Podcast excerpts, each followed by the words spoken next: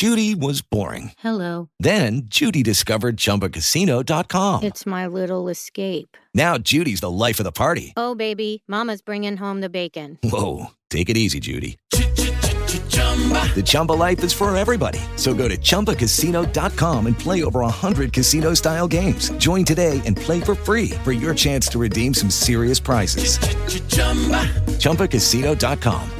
No purchase necessary. Void where prohibited by law. 18 plus terms and conditions apply. See website for details. Hello, it is Ryan, and we could all use an extra bright spot in our day, couldn't we? Just to make up for things like sitting in traffic, doing the dishes, counting your steps, you know, all the mundane stuff. That is why I'm such a big fan of Chumba Casino. Chumba Casino has all your favorite social casino style games that you can play for free anytime, anywhere with daily bonuses. That should brighten your day a little.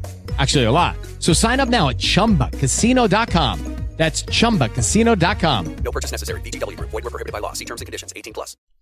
In tanti cerchiamo nella vita di avere un po' di privacy, almeno in casa nostra, ma non è semplice quando si acquista un appartamento o una villetta in una zona dove ci sono tante altre persone, o no? Oggi andremo a vedere l'incredibile storia di un uomo che ha deciso di farsi furbo, nonostante i suoi problemi e le difficoltà che ha affrontato. Voleva anche lui semplicemente una vita appartata, senza nessun rompiballe di fieno. Ciao a tutti dal vostro raccontastorie di quartiere in questa nuova vicenda dal mondo piena di sorprese. Come sempre, se siete seduti o sdraiati ho una mezza via, quindi seduraiati partiamo.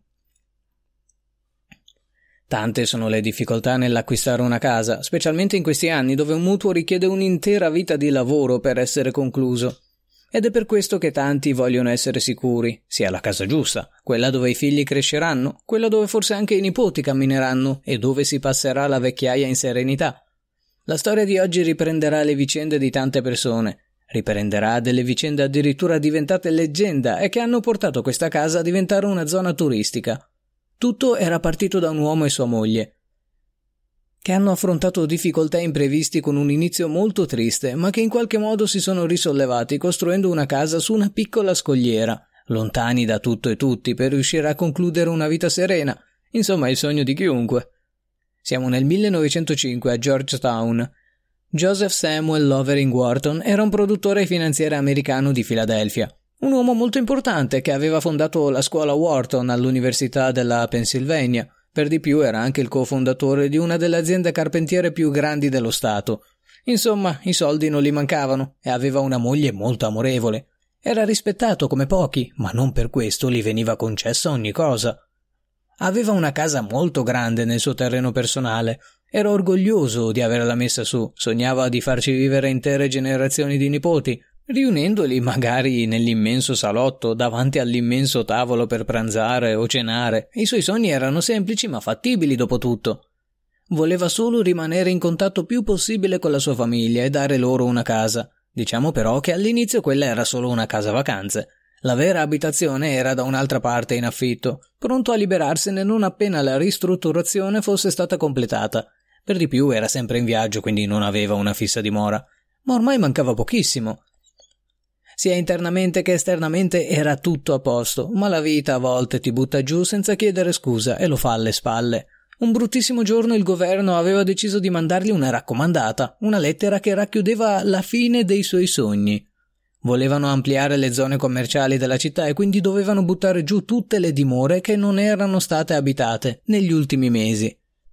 A quei tempi, anche possedendo un pezzo di terreno, non si poteva fare niente se il governo agiva. Se dicevano di volersi espandere, lo facevano, con o senza il consenso del proprietario. Avevano detto che gli avrebbero comprato tutto. In caso contrario non avrebbe ricevuto un solo soldo. Ovviamente prima di cedere lottò con tutte le sue forze spendendo molti soldi in tribunale, ma non funzionava nulla. Gli avvocati ai tempi erano alquanto spaventati dal governo e quindi nessuno poteva fare niente per Wharton, che era disperato come non mai.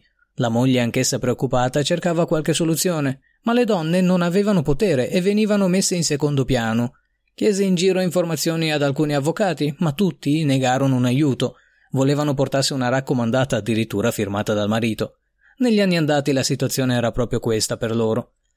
La cosa ancora più triste è che altri funzionari erano stati corrotti per mandare via Joseph.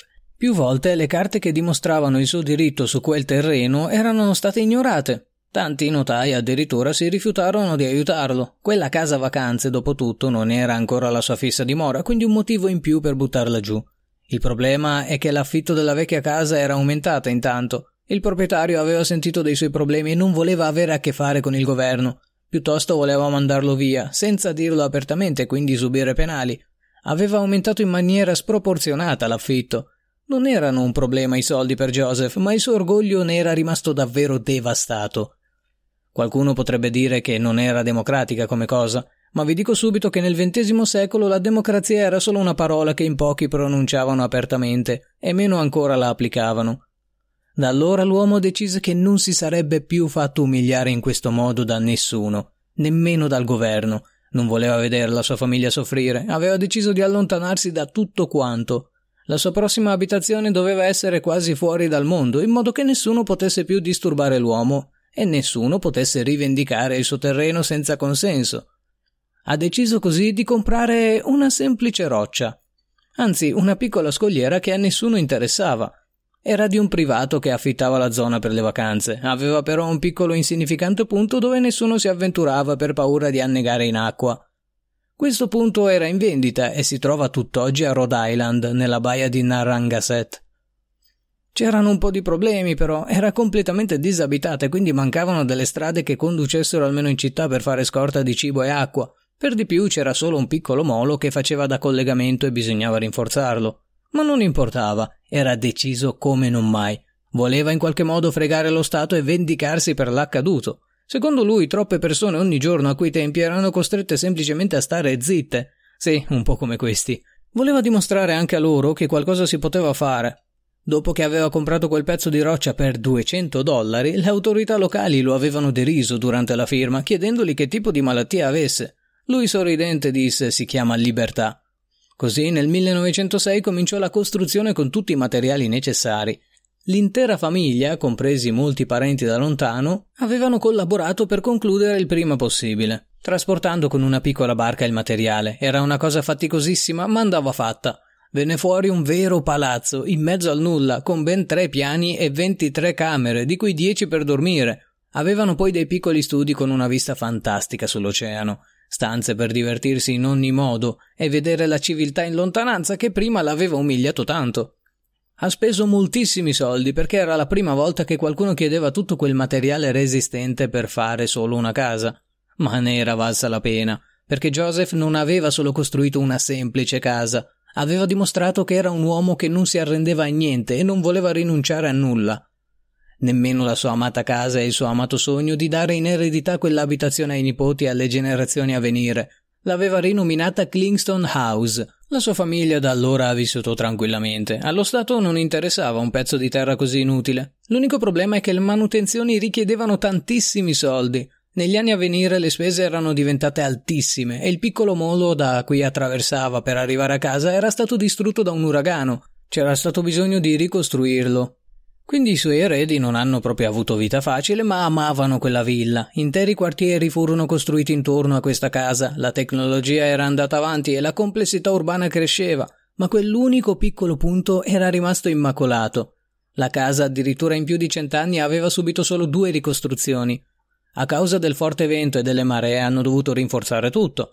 La famiglia Wharton aveva concluso però la sua crescita generazionale. Non c'erano più eredi, perché alcuni non volevano avere figli, così si sono inseriti i Wood. Henry Wood e sua moglie avevano deciso di voler vivere la loro pensione in una zona diversa e isolata da tutti. Pensate che la residenza di Joseph ad oggi è valutata pochissimo a causa appunto degli elevati costi di manutenzione. La comprarono per soli 3.000 dollari. Giusto qualcosina in più con le pratiche burocratiche. Un vero affare. Ciò che avevano conservato in anni di lavoro lo avevano utilizzato per cementare l'esterno. Non è più ad oggi una casa di legno, ma di cemento. Mura solide, resistenti anche alle tempeste peggiori. È una zona turistica vista però da lontana, perché dopo tutto è proprietà privata. Harry Wood aveva attaccato anche un nuovo sistema di pannelli solari che accumulavano energia per la notte. L'elettricità e l'acqua non mancavano nemmeno nei momenti peggiori, tutto era perfetto, eppure i suoi figli vivono lì insieme ovviamente alla moglie. Speriamo duri molti anni, se non secoli, questa casa che ormai è un vero simbolo. Joseph è ricordato sia per le sue aziende che la sua voglia di libertà. Con questo concludiamo. Se il video vi è piaciuto lasciate un bel like e noi ci sentiamo alla prossima, gente. Stesso posto, stessa voce, orario diversissimo.